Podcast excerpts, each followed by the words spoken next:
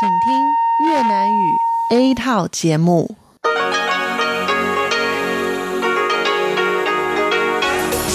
Đây là Đài Phát thanh Quốc tế Đài Loan RTI.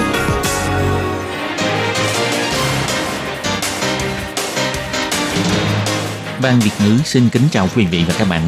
Đây là chương trình Việt ngữ Đài Phát thanh RTI được truyền đi từ Đài Loan.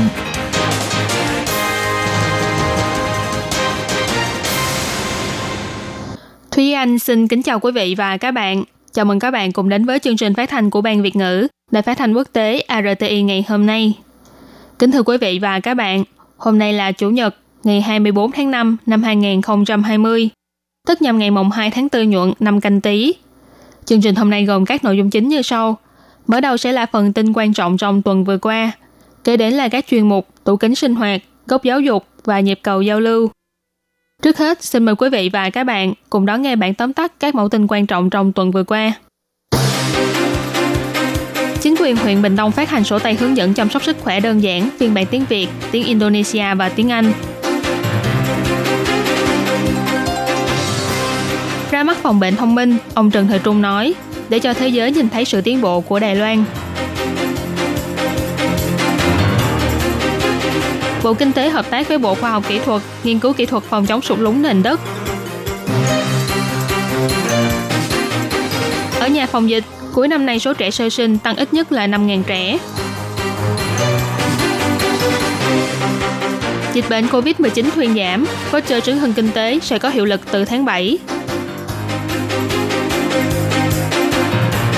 Hành trình tìm kiếm bảo mẫu người Indonesia xa cách nhau 17 năm và sau đây mời các bạn cùng lắng nghe nội dung chi tiết của bản tin ngày hôm nay.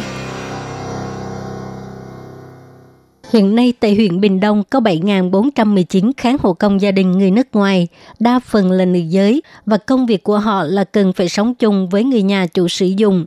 Môi trường công việc và môi trường nhà ở là một, thỉnh thoảng xảy ra vấn đề kháng hộ công nước ngoài bị quấy rối tình dục hoặc là bị xâm hại tình dục mà không biết phải làm thế nào để cầu cứu. Chính vì vậy, Phòng Phát triển Lao động và Thanh niên thuộc chính quyền huyện Bình Đông đã đặc biệt biên soạn sổ tay hướng dẫn chăm sóc người bệnh tại nhà đơn giản, phiên bản tiếng Việt, tiếng Indonesia và tiếng Anh để hỗ trợ kháng hộ công nước ngoài vừa đến Đài Loan có thể nhanh chóng thích nghi môi trường làm việc, cải thiện kỹ năng chăm sóc tại nhà chính xác, nâng cao hiệu quả làm việc và tránh xảy ra tranh chấp giữa chủ thuê và người lao động do khái niệm chăm sóc của hai bên khác nhau gây nên. Huyện Bình Đông là huyện nông nghiệp, vấn đề dân số người trẻ tuổi đi nơi khác tìm việc làm rất nghiêm trọng. Thêm vào đó, dân số lão hóa và xu hướng gia tăng của dân số người già sống một mình, cho nên số lượng người dân huyện Bình Đông xin thuê kháng hộ công gia đình người Đông Nam Á tăng dần theo hàng năm. Hiện tại, kháng hộ công nước ngoài trước khi đến Đài Loan làm việc tuy được đào tạo cơ bản chăm sóc tại nhà nhưng vẫn có một khoảng cách so với tiêu chuẩn về nhu cầu thực tế của Đài Loan. Vì vậy, việc tăng cường kỹ năng chăm sóc người bệnh đối với người lao động mới đến là rất cần thiết. Trưởng phòng phát triển lao động và thanh niên Lâm Đức Huy cho hay, mỗi cuốn sổ tay chăm sóc tại nhà đơn giản đều có kèm theo mã QR để cho những kháng hộ công có thể thông qua di động thông minh xem nội dung giảng dạy chuyên nghiệp bằng tiếng Việt tiếng Indonesia và tiếng Anh vào bất cứ lúc nào. Nội dung ngoài hướng dẫn cơ bản chăm sóc sức khỏe ra, còn đặc biệt kèm theo những hình ảnh minh họa dễ hiểu để giới thiệu nội dung phòng chống hành vi quấy rối tình dục, xâm hại tình dục, buôn bán người và biện pháp đối phó hỏa hoạn và nổ khí ga, phối hợp với Trung tâm Chỉ đạo Phòng chống dịch bệnh Trung ương, tăng cường tuyên truyền các biện pháp đối phó và phòng chống dịch COVID-19, tránh gây lỗ hổng trong công tác phòng chống dịch bệnh. Bên cạnh đó, còn giới thiệu lễ hội đèn lồng Bình Đông năm 2019, các danh lam thắng cảnh và sản phẩm nông nghiệp đặc sắc của Bình Đông để cho người lao động nước ngoài hiểu hơn về Bình Đông.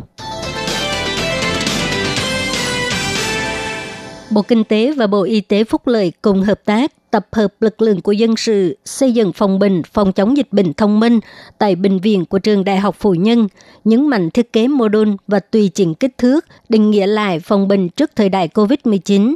Bộ trưởng Bộ Y tế và Phúc Lợi Trần Thời Trung nhấn mạnh, Đài Loan sẵn sàng chia sẻ với thế giới về sự tiến bộ của Đài Loan để cho thế giới nhìn thấy Đài Loan. Bệnh viện Trường Đại học Phụ Nhân sẽ hợp tác với Đại học Temple của Mỹ để cho phòng bệnh, phòng dịch thông minh được du nhập tại địa phương. Đây sẽ là một cột mốc quan trọng cho sự hợp tác phòng chống dịch bệnh giữa Đài Loan và Mỹ. Bộ Kinh tế, Bộ Y tế và Phúc lợi cùng nhau hợp tác xây phòng bệnh, phòng dịch thông minh, ra mắt tại bệnh viện thuộc trường Đại học Phụ Nhân, liên kết ngành công nghiệp với thiết bị tăng đem, giám sát điện tử và thiết bị vệ sinh thông minh. Phòng bình này được làm bằng phế liệu có thể tái chế, không những rất dễ tháo gỡ và lắp ráp, được chế tạo nhanh chóng trong vòng 2 ngày, có thể trực tiếp vận chuyển mà còn không bị hạn chế bởi địa điểm, cho dù là bãi đầu xe cũng có thể trở thành phòng cách ly áp lực âm, giải quyết vấn đề thiếu hụt giường bệnh trong tình trạng dịch COVID-19 lây lan trên toàn cầu. Đặc biệt là phòng bệnh này còn được thiết kế tùy chỉnh, mang lại cơ hội mới cho công tác phòng chống dịch bệnh trên toàn cầu. Giám đốc Bệnh viện Trường Đại học Phụ Nhân Vương Thủy Thâm cho hay. Và lúc bình thường thì có thể sử dụng phòng bệnh này như là một phòng bệnh bình thường. Còn khi đối mặt với căn bệnh truyền nhiễm mới thì có thể trở thành phòng cách ly áp lực âm, hoặc là có thể dựa theo nhu cầu của bệnh nhân chuyển đổi thành phòng chăm sóc đặc biệt hay là phòng bệnh nhân nặng, vân vân. Bộ trưởng Bộ Y tế và Phúc lợi Trần Thời Trung cho hay, trước các bệnh truyền nhiễm mới, việc chuẩn bị là không bao giờ đủ, nhưng trong môi trường khó khăn này cũng sẽ kích thích tiềm năng của con người và đem đến sự tiến bộ. Ngày 18 tháng 5, Bộ Kinh tế đã cùng Bộ Khoa học Kỹ thuật Đài Loan ký kết thỏa thuận nghiên cứu kỹ thuật mũi nhọn phòng chống sụt lún nền đất Hy vọng qua đây, khu vực phía Tây Nam Bộ của Đài Loan không bị sụt lún nữa.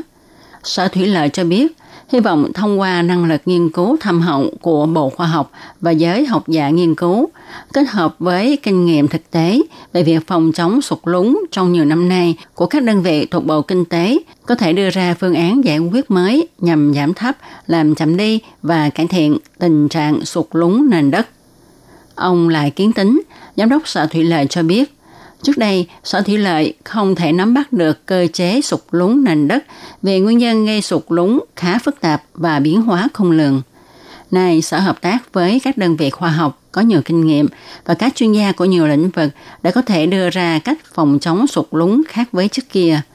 Một hợp tác này chỉ là một khởi đầu.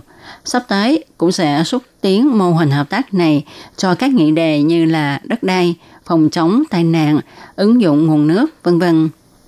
Từ năm 1995, Bộ Kinh tế Đài Loan đã hợp tác với Ủy ban Nông nghiệp, Bộ Nội chính, Bộ Giao thông vân vân xúc tiến việc phòng chống sụt lún nền đất. Qua việc tăng cung cấp nước trên mặt đất, giảm việc hút nước ngầm, tăng cường quản lý, giám sát liên tục và chỉnh sửa luật cho đến nay đã có được kết quả đáng kể.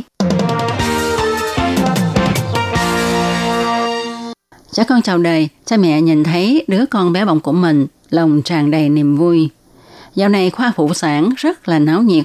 Bác sĩ phát hiện gần tháng nay, số lượt người đến bệnh viện kiểm tra xem có thai không tăng từ 20 đến 30% so với đầu năm và hầu như họ đều thụ thai thành công. Bác sĩ Lý Tuấn Nhật nói, có người đã nhiều lần thực hiện thụ tinh trong ống nghiệm nhưng không thành công, không ngờ ở nhà phòng dịch lại có thể thụ thai tự nhiên. Thái phụ cho biết, do dịch bệnh nên thời gian ở nhà nhiều hơn, tâm trạng cũng thư giãn, thoải mái hơn, nên làm tăng cơ hội thụ thai. Ngoài các ca thực hiện thụ tinh trong ống nghiệm gia tăng trong thời gian phòng dịch, những phụ nữ cao tuổi vô sinh lại bất ngờ thụ thai khi thời gian ở nhà nhiều hơn. Luôn cả nhân viên y tế cũng có tin mừng. Một y tá nói, ba đồng nghiệp ở phòng mổ có thai, tại phòng khám cũng có ba người. Bác sĩ Lý Mậu Thịnh cho biết, Số trẻ sinh ra trong năm ngoái là 175.000 trẻ. Theo dự đoán của chúng tôi, thì trong năm nay, số trẻ sinh ra sẽ lên đến 180.000 trẻ, rất là tốt. Số trẻ sơ sinh hàng năm của Đài Loan mỗi năm một giảm. Trong đợt phòng dịch COVID-19 này, mọi người ở nhà nhiều hơn đã khiến cho tỷ lệ sinh con tăng cao. Đây cũng là một bất ngờ thú vị. Tình hình dịch bệnh tại Đài Loan đã có phần thuyên giảm. Hiện chính phủ đang chuẩn bị cho giai đoạn bước vào thời kỳ chấn hưng kinh tế trong nước.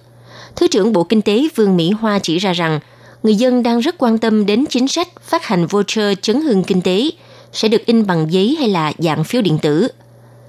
ngày 20 tháng 5, Thứ trưởng Bộ Kinh tế bà Vương Mỹ Hoa tham dự hội nghị Ủy ban Kinh tế Viện Lập pháp. Bà tiến hành báo cáo với chủ đề làm thế nào để voucher chấn hưng kinh tế đạt hiệu quả thúc đẩy phát triển lượng khách du lịch dưới tiền đề an tâm phòng chống dịch bệnh, nâng cấp ngành du lịch Đài Loan hậu COVID-19. Trước tình hình dịch bệnh COVID-19 đang có chiều hướng hạ nhiệt, Bộ Giao thông Đài Loan đã lên kế hoạch du lịch phòng chống dịch bệnh sẽ được thực thi vào cuối tháng 5. Tuy nhiên, người dân thắc mắc rằng voucher chấn hương kinh tế liệu có thể phối hợp sử dụng trong đợt du lịch mùa hè này hay không? Nếu có hiệu lực cùng lúc, thì nên khuyến khích người tiêu dùng bằng cách cho sử dụng liên kết, giúp mang lại hiệu quả phục hồi kinh tế trong nước. Thứ trưởng Bộ Kinh tế bà Vương Mỹ Hoa trả lời phỏng vấn cho biết, do quá trình phát hành phiếu chấn hưng kinh tế phải liên kết với nhiều bộ ngành, cho đến khi Viện Hành Chính có quyết định cuối cùng về lịch trình và chi tiết có liên quan, thì vào tháng 6 sắp tới sẽ thông báo và tháng 7 chính thức có hiệu lực. Còn về vấn đề nguyện vọng để nhanh tiến độ phát voucher chấn hưng kinh tế và nên cấp phát tiền mặt, thì bà Vương Mỹ Hoa biểu thị voucher chấn hưng kinh tế phải thúc đẩy hiệu quả tiêu dùng. Đây chính là mục đích quan trọng của chính sách phát hành voucher chấn hưng kinh tế. Vì thế Viện Hành Chính sẽ cho ra quy hoạch thống nhất. Mặt khác, năm nay kỳ nghỉ hè muộn hơn do dịch bệnh ảnh hưởng. Các trường học từ ngày 15 tháng 7 mới bắt đầu cho nghỉ hè. Nên Viện Hành Chính cho rằng phiếu chấn hưng kinh tế nếu có hiệu lực từ tháng 7 sẽ thích hợp hơn. Ngoài ra, người dân cũng chú ý đến vấn đề voucher chấn hưng kinh tế sẽ được phát hành bằng giấy hay là phiếu điện tử. Bà Vương Mỹ Hoa biểu thị, đối với giới trẻ thì họ thích sử dụng phiếu điện tử, nhưng đối tượng người trung niên và cao tuổi hoặc các vùng sâu vùng xa không sử dụng hệ thống chi trả điện tử thì không ủng hộ phát hành phiếu điện tử. Vì vậy sẽ áp dụng nhiều phương pháp đa dạng để thuận tiện cho mọi đối tượng sử dụng. Anh Chim Quốc Định là người Đài Loan năm nay 27 tuổi, đang thông qua sự hỗ trợ của hơn 30 đơn vị giúp anh tìm bảo mẫu người Indonesia cô Idam đã mất liên lạc 17 năm qua. Anh Chim Quốc Định cho biết, ngày còn bé anh được bảo mẫu chăm sóc từ khi mới sinh ra cho đến năm học lớp 4. Rồi một ngày kia bảo mẫu Idam đột nhiên về nước không một lời từ giả, khiến anh rất sốc và ám ảnh trong nhiều năm. Chính vì thế sau khi tốt nghiệp và ra xã hội làm việc, anh quyết định làm nghề nghiệp vụ, như thế mới có nhiều thời gian chăm sóc ông bà. Hiện anh đã lên chức bố, anh cũng nói với vợ rằng quyết tâm không được thuê bảo mẫu vì sợ con cái cũng sẽ bị tổn thương như anh khi bảo mẫu rời khỏi Đài Loan. Anh Chim Quốc Định nói,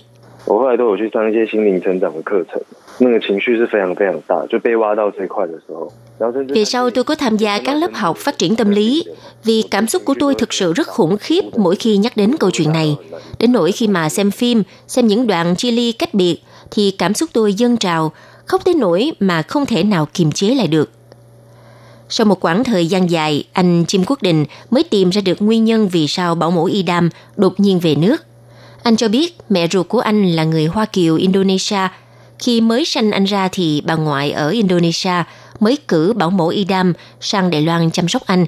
Thế là chăm anh đến tận 10 năm. Sau đó thì về nước nghi ngờ rằng có lao động Indonesia hiểu lầm bảo mẫu Idam không nhận được tiền lương theo đúng quy định nên tố cáo giúp Idam, thế là khiến cho bảo mẫu Idam bị trả về nước. Anh Chim Quốc Định nói.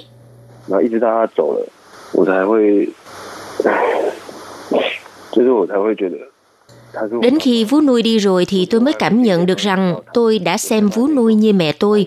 Mỗi khi đến ngày lễ mẹ là tôi đều nhớ đến vú nuôi. Vú nuôi giống như mẹ của tôi chứ không giống như người làm trong nhà. Anh cho biết hiện anh có hai tấm ảnh chụp chung với cô Idam, trong đó có một tấm chụp lúc cô Idam sắp về nước.